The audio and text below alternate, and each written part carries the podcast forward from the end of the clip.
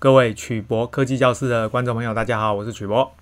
今天的科技新未来呢，我们要跟大家讲一个非常好的消息。各位知道啊，今年初啊，这个新冠肺炎的病毒呢，席卷全球，对人类呢造成很大的伤害。可是呢，在短短不到一年的时间，竟然呢就有疫苗可以上市。这个大概是人类有史以来呢研发新型的病毒的疫苗呢速度最快的一次。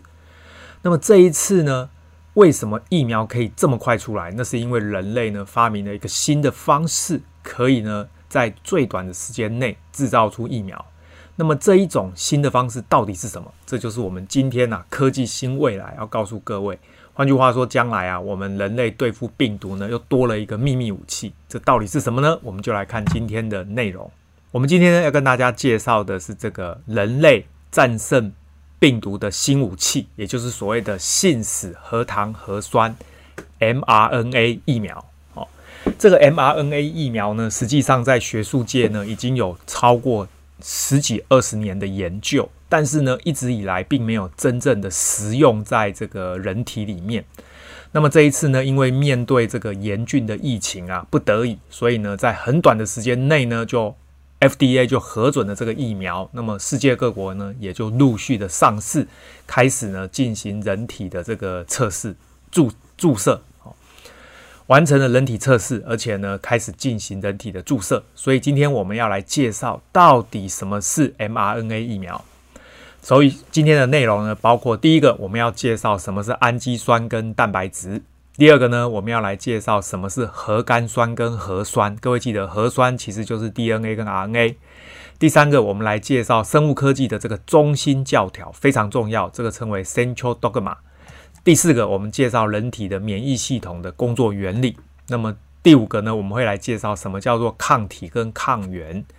最后呢，我们就来跟大家谈谈这个信使核糖核酸，也就是 mRNA 疫苗的工作原理，还有制作原理。那么首先呢，我们来看一下什么是氨基酸跟蛋白质。氨基酸呢是单体，哦所谓的单体就是一个小分子，我们可以想象成是一颗珠子。那么生物体里面呢，大氨基酸大概有二十种，所以我们就可以想象成我们身体里面有大约二十种不同形状的珠子，一颗一颗的。那么蛋白质呢，它是一种聚合物，所谓聚合物就是由单体。串起来的大分子叫做聚合物，我们就可以把它想象成一串珠子，好，所以单体是一颗珠子，那么蛋白这个聚合物就是一串珠子，氨基酸是一颗珠子，那么蛋白质就是一串珠子。因为生物体内有二十种氨基酸，所以就可以用这二十种不同形状的珠子。排列组合成不同种类的蛋白质。哦，我这边随便写了一个例子。哦，这一个蛋白质呢，总共有六颗珠子，也就是六个氨基酸串起来形成的，包含甲硫氨酸、脯氨酸、楝氨酸、赖氨酸、庞氨酸跟酪氨酸。哦，那总共有二十种，我们呢这边只是随便举个例子。那么各位要记得，蛋白质非常的重要，为什么呢？因为蛋白质呢是生物体内最重要的一种物质。不同的蛋白质构造不同，功能就不同。例如呢，酵素蛋白质可以呢加快生物体内的生化反应速率哦。譬如说，我们的口水里面呢有这个淀粉酶，淀粉酶呢可以让淀粉变成糖。好。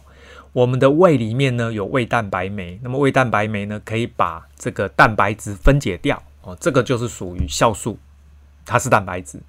构造蛋白质是组成生物体的结缔组织，还有我们的头发、皮肤，基本上我们全身上下的组织呢都是蛋白质啦，大部分。收缩蛋白质就是各位的肌肉，哦，我们的肌肉是蛋白质。那么储存蛋白就是储存蛋白质的能量，那么像我们的这个鸡蛋，哦。运输蛋白呢，可以在血液里面来运送养分跟氧气。好，那么最重要，这个免疫球蛋白又称为抗体。各位注意，这个是负责来标定入侵的生物体、细菌或者病毒的。所以呢，这些东西都是蛋白质。基本上呢，生物体里面呢，大部分的物质就是蛋白质。所以各位想想看，蛋白质是这么的重要。接下来呢，我们来介绍这个核苷酸跟核酸，也就是 DNA 跟 RNA。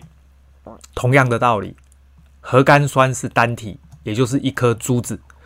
那么生物体的核苷酸有八种，哪八种呢？就是 AUGC 跟 ATGC。这边各位特别注意，黑色跟红色的珠子形状不同，也就是它的分子结构不同。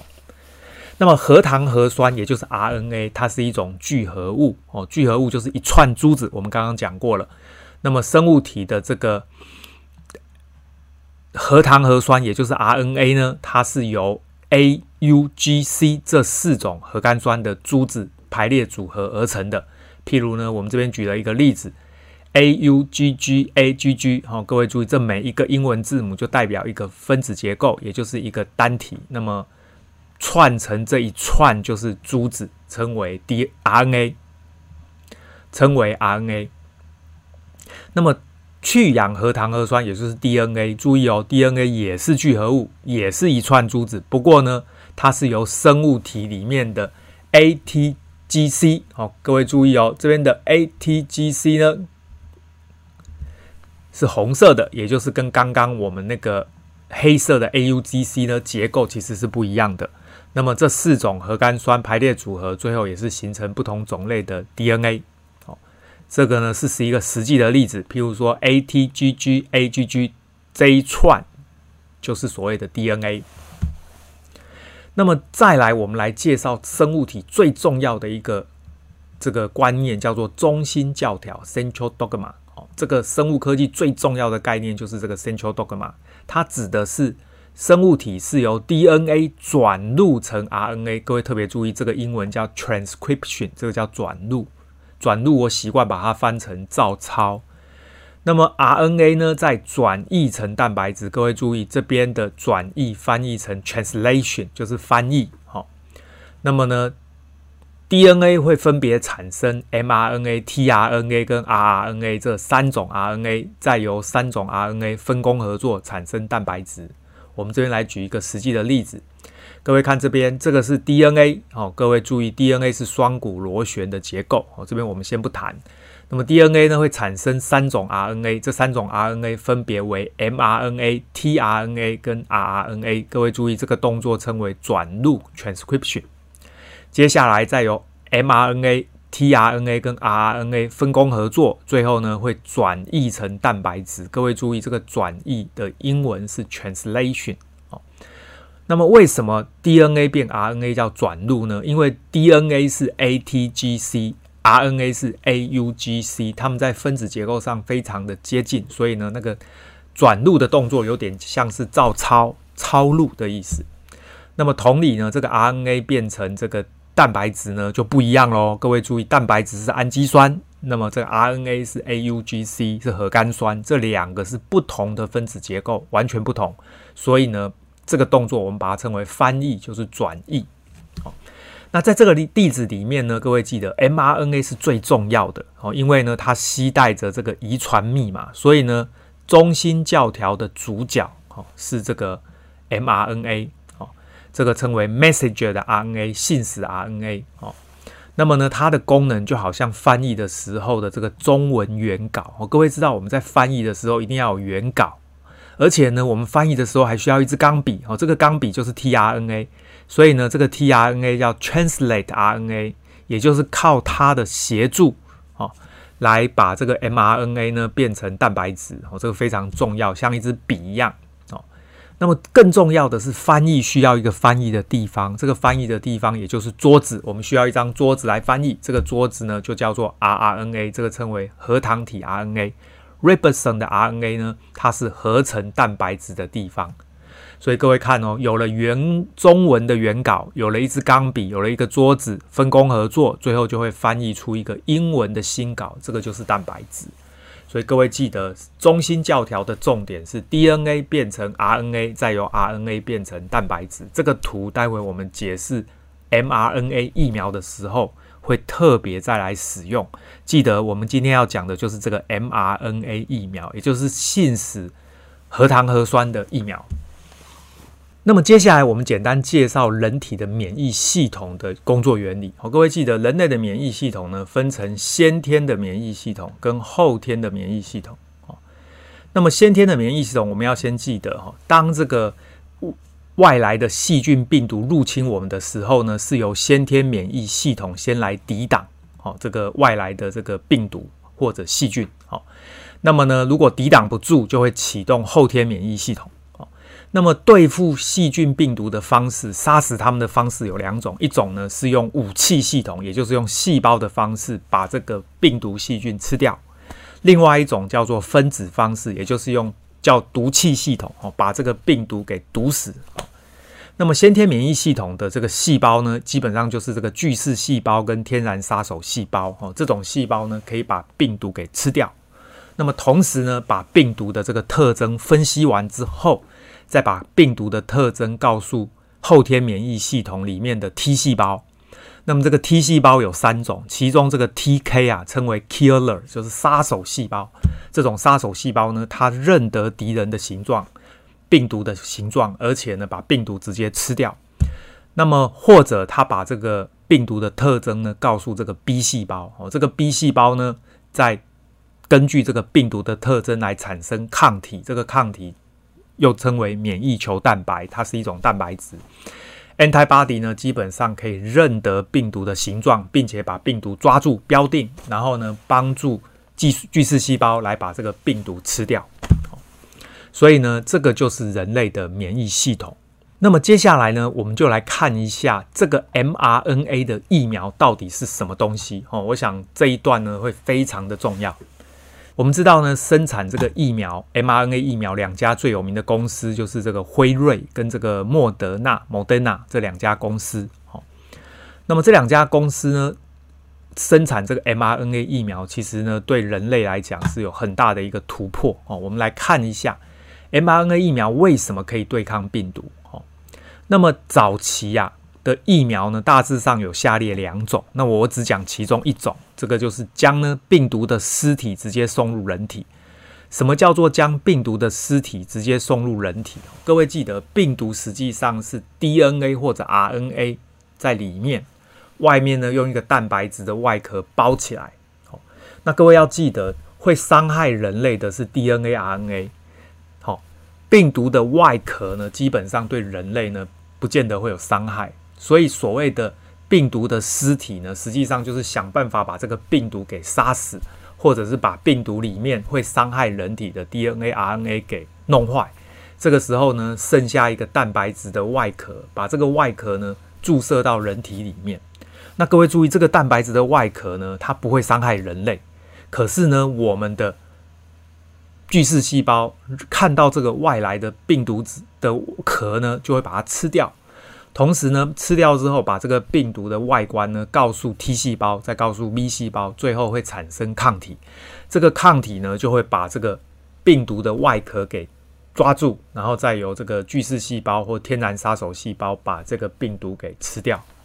重点是这个过程中呢，你的身体没有任何伤害，因为这个病毒根本就已经死掉了，它只是一个外壳而已。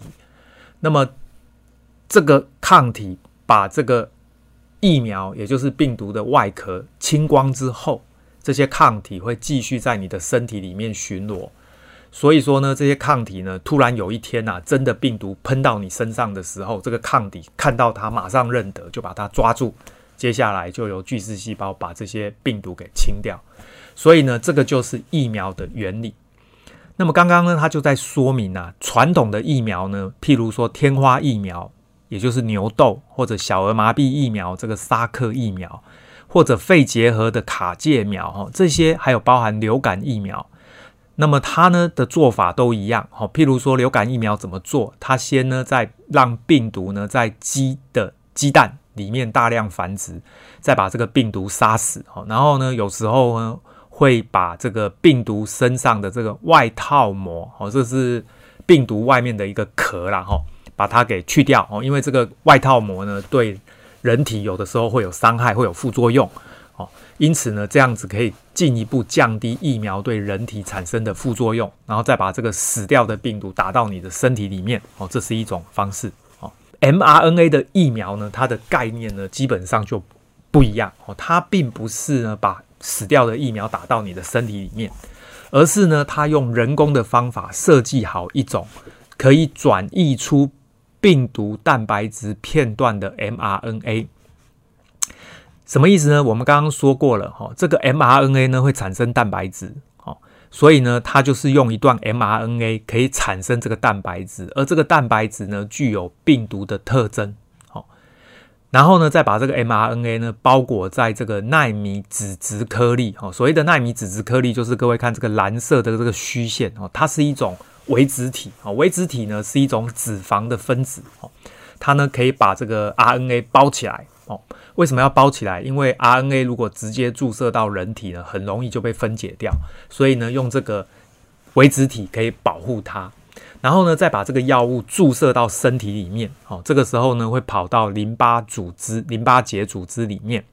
这个微脂体呢，它就会呃被分解掉，然后呢，就释放出这个 mRNA。而这个 mRNA 呢，根据刚刚的中心教条，它就会产生这个蛋白质。而这个蛋白质呢，是具有病毒的特征，所以叫做病毒的蛋白质片段。那各位注意，这个时候呢，这个 RNA 呢就产产生这个，这个就是病毒的蛋白质片段。不需要整个病毒，我只需要病毒的特征就够了。接下来呢，这个。注意哦，这个蛋白质实际上呢，并不会伤害人体，因为它根本不是真的病毒，它只是病毒的特征的蛋白质而已。这个时候，人类的巨噬细胞呢，把这个病毒吃掉的蛋白质吃掉之后，就可以认得这个病毒的特征。那么这个时候呢，就可以产生抗体哦，或者是呢，让这个人类体里面的天然哎这个 T 细胞可以认得这个病毒。好，这个时候就产生了这个抗体，可以来对付病毒。这个就是它的基本原理。至于这个新冠肺炎的这个 mRNA 疫苗是怎么设计的呢？首先呢、你要先抓一只病毒。各位注意，这就是那个新冠肺炎的病毒，这个称为冠状病毒。冠状病毒最大的特征就是它表面凸出来的这个叫棘状蛋白。换句话说呢。我呢，必须先抓一只这个呃新冠肺炎的病毒，然后去分析里面的 DNA。那么分析完之后呢，我就去找到某一段 DNA，这一段 DNA 呢是会产生这个特殊形状的这个棘状蛋白的 DNA。各位看刚刚的图，记得哦，是 DNA 产生 RNA，再由 RNA 产生蛋白质，所以我们一定可以找到一段 DNA，它会产生这个蛋白质的。那么找到了之后呢，各位注意，这个棘状蛋白呢，可以作为白血球的辨识目标。好，同时呢，病毒呢是透过这个棘状蛋白来跟人体感染的。好，所以呢，对病毒来说呢，这个结构呢是比较稳定的。好，那么找到了这一段的 DNA 之后呢，我们就可以利用化学的方式来合成这个 RNA。各位注意看，这个有 U 的就是 RNA。哦。所以这个蓝色的部分呢，假设呢就是我们这个棘状蛋白会产生棘状蛋白的这个 mRNA 哦，也就是这个东西，对不对？mRNA 会产生蛋白质哦，所以呢就是这一段 mRNA 蓝色的呢会产生这种棘状蛋白哦。接下来呢，我们就把这个 mRNA 呢注射到人体里面哦，所以他顺便说哦，挑选会转移出。目标蛋白质就是这个棘状蛋白的 mRNA，并且进行修饰。修饰的目的是提高 mRNA 在细胞里面被转译成蛋白质的效率。哦，我们刚刚讲过，mRNA 跑到人体里面未必会真的转译出蛋白质，所以需要做一些修饰。哦，那么怎么修饰呢？他这边提到辉瑞的修饰方法。哦，这个我想我就不解释，有点难啊。这个。专有名词很多，但总而言之呢，就是希望 mRNA 能够被转译成病毒的棘状蛋白，效率能够更高。哦所以呢，这一段的 mRNA 呢，注包裹了这个必须要包裹这个特殊的载体，也就是我们刚刚说的这个呃微脂体。哦包裹保护之后，接下来呢，就是把它送到正确的位置，也就是淋巴结。那么，这个辉瑞跟 Moderna 呢，基本上都使用了这个奈米脂质颗粒，也就是所谓的微脂体啦，哦来包裹这个 mRNA 的载体，哦作为载体。然后呢，把这个他这边有说哈，奈米脂质颗粒通常是带电的这个脂肪哦，脂质还有这个胆固醇哦，或者是聚乙二醇哦，修饰过的这个脂肪分子哦，它主要的目的就是要保护这个 mRNA。OK，那么做完之后呢，再把保护包覆这个 mRNA 的这个呃微子体的颗粒呢，注射到身体，它是肌肉注射哦。注射完之后呢，这些呃微子体就会跑到这个淋巴结，那么再会被这个淋巴结这个地方的细胞给吃掉。吃掉之后呢，这个 mRNA 呢就会释放出来。释放出来呢，根据中中心教条，mRNA 会产生蛋白质哦，所以呢，它就会在你的人体里面产生病毒的蛋白质片段哦，这个非常有趣的现象哦。那么产生了病毒的蛋白质片段之后，就好像有一些蛋病毒的碎片在你的身体跑来跑去。这个时候，白血球只要看到这个病毒的碎片，就会把这个病毒给吃掉。所谓的白血球呢，指的就是我们刚刚说的这个巨噬细胞、天然杀手细胞、T 细胞，这个都叫白血球。B 细胞也是白血球。那么这个巨噬细胞、天然杀手细胞呢，把这个病毒的特征给吃掉之后，它就会认得病毒。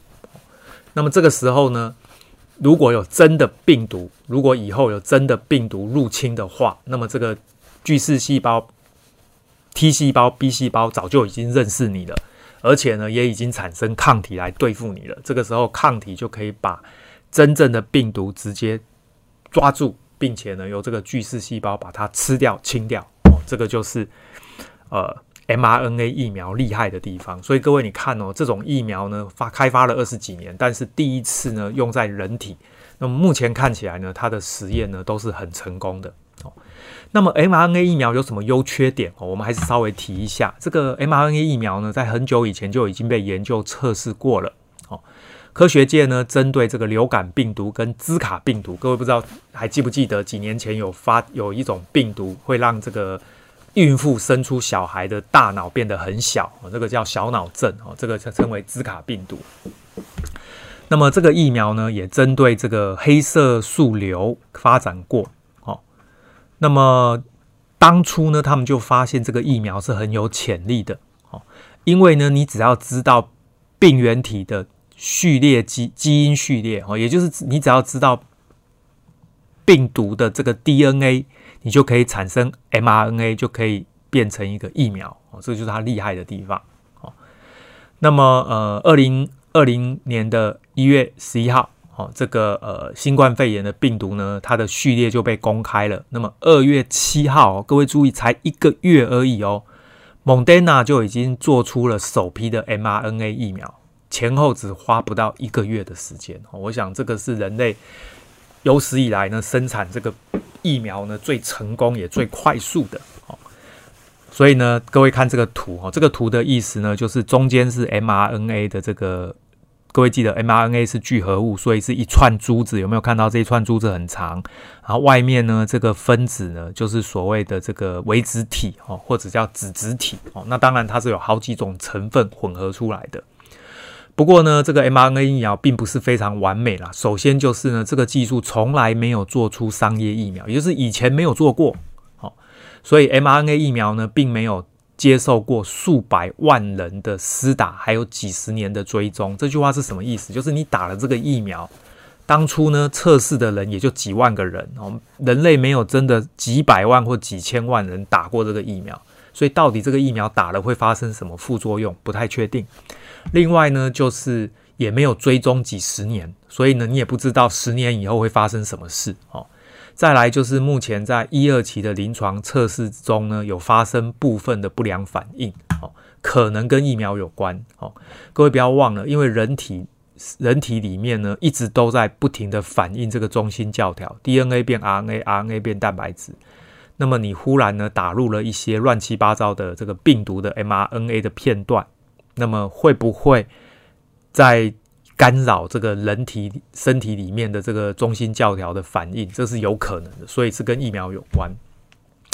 那么呢，这个 Science 这个期刊呢，就描述了第一期的临床试验呢，有一名二十九岁的年轻人，他自愿施打了这个 mRNA 疫苗之后，大概注射第二剂几个小时，就觉得头痛、肌肉酸痛、疲劳、呕吐，还发烧到四四十度，被送往急诊室。那虽然最后症状有消失，不过呢，他呢注射的剂量刚好是最高剂量，所以科学家认为啦，这个 mRNA 疫苗里面的这个微质体啊。可能会引起体内的发炎反应，造成疼痛、发红或肿胀、发烧这些症状。好，所以呢，简单的说就是呢，这个还必须进一步思考，这个疫苗呢，如果被几百万或几千万人施打的时候，这个不良反应的人搞不好会增加到非常大的数目。哦，所以将来如果台湾施打有六百万人，那么可能呢、啊，就会有大概十二到二十七万人会有头痛的啊，或者。疲劳的问题，哦，那么呃，这样子可能就会打击到民众对疫苗的信心。好，总而言之啊，这个 mRNA 疫苗问世呢，拯救这个世界，未来呢，我们对抗病毒多了一个新武器。但是呢，它呢也有一些潜在的风险。那么最后呢，我们花一分钟的时间介绍一下。这个 mRNA 的疫苗啊，实际上就是这一位女科学家哦，非常这个了不起啊！哦，这个新冠疫苗如果没有她呢，基本上就不会成功哦。那么这个科学家是美国匈牙利籍裔的科学家哦，他称他的名字是这个卡卡塔林卡利克哦，这个不是那么好念哈。他从七零年代哦就开始在研究 mRNA。那么呢，他的这一他呢，一直到现在哦，其实中间呢这一段过程非常的辛苦。那么呢，这段过程里面啊，各位有机会可以看一下这篇文章啊。总而言之啊，他在研究的过程中呢，曾经非常的不被看好哦，有一度呢，甚至没有人愿意提供这个研究经费哦，甚至呢还被聘用的宾州大学降等哦。然后还被赶出呢自己长期做实验的这个研究室哦，所以呢，他呢这个等于是四十年呐默默无闻呐。这种 mRNA 的疫苗呢，要是没有他的坚持啊，哦，不会有今天的成果。所以呢，我想呃这一个文章就在告诉大家，他后来呢是遇到了贵人哦，他有过人的毅力哦，一直撑到这个一九九八年。第一个贵人呢，就是跟他在同一所大学里面的免疫学教授哦，这个德鲁韦斯曼哈，各位，所以说这个千里马需要伯乐啊，就是他呢看了这个东西，发现他的东西非常有潜力哦，最后呢开始合作，那么有了资源之后呢，他们才有能力陆陆续续把这个产品完成。后来又出现第二个贵人，就是斯坦福大学的教授哦，德瑞克罗西哦，但这个。他呢看了这个卡利可的论文之后呢，觉得他的东西实在是太棒了，所以二零一零年创立了这个蒙德纳。各位要知道，蒙迪纳这个公司就是我们刚刚介绍的这一家公司。哦不过很可惜啊，这个卡利可呢靠这个蒙迪纳拿到的授权金只有三百万美元呐，所以呢，其实大部分的这个钱呢都是被这个蒙迪纳这些药厂赚走了。不过总而言之呢，我们今天啊就非常。开高兴的告诉大家说，人类呢多了一个 mRNA 的疫苗可以来对抗这个病毒，而且各位有没有注意，在短短的一个月的时间就可以把病毒的疫苗做出来？哦，当然这后面的人体实验需要拖很久，所以为什么今年初就做出了疫苗，但是实际上要拖到年尾了才开始打疫苗？